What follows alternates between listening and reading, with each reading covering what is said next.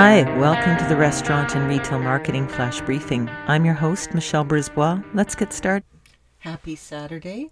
It's October 23rd, and tomorrow, October 24th, is National Food Day. So there's one for restaurants.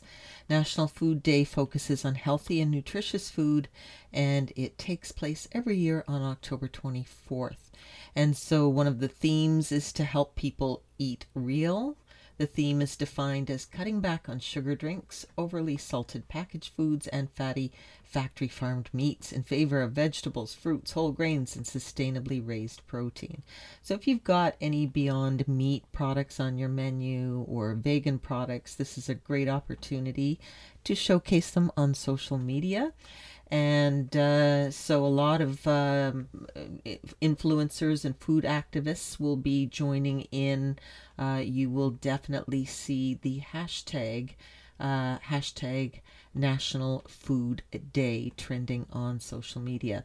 So tag that on your posts, and you're going to capitalize the word national, the word food, and the word day, uh, but it's all one word as hashtags tend to be.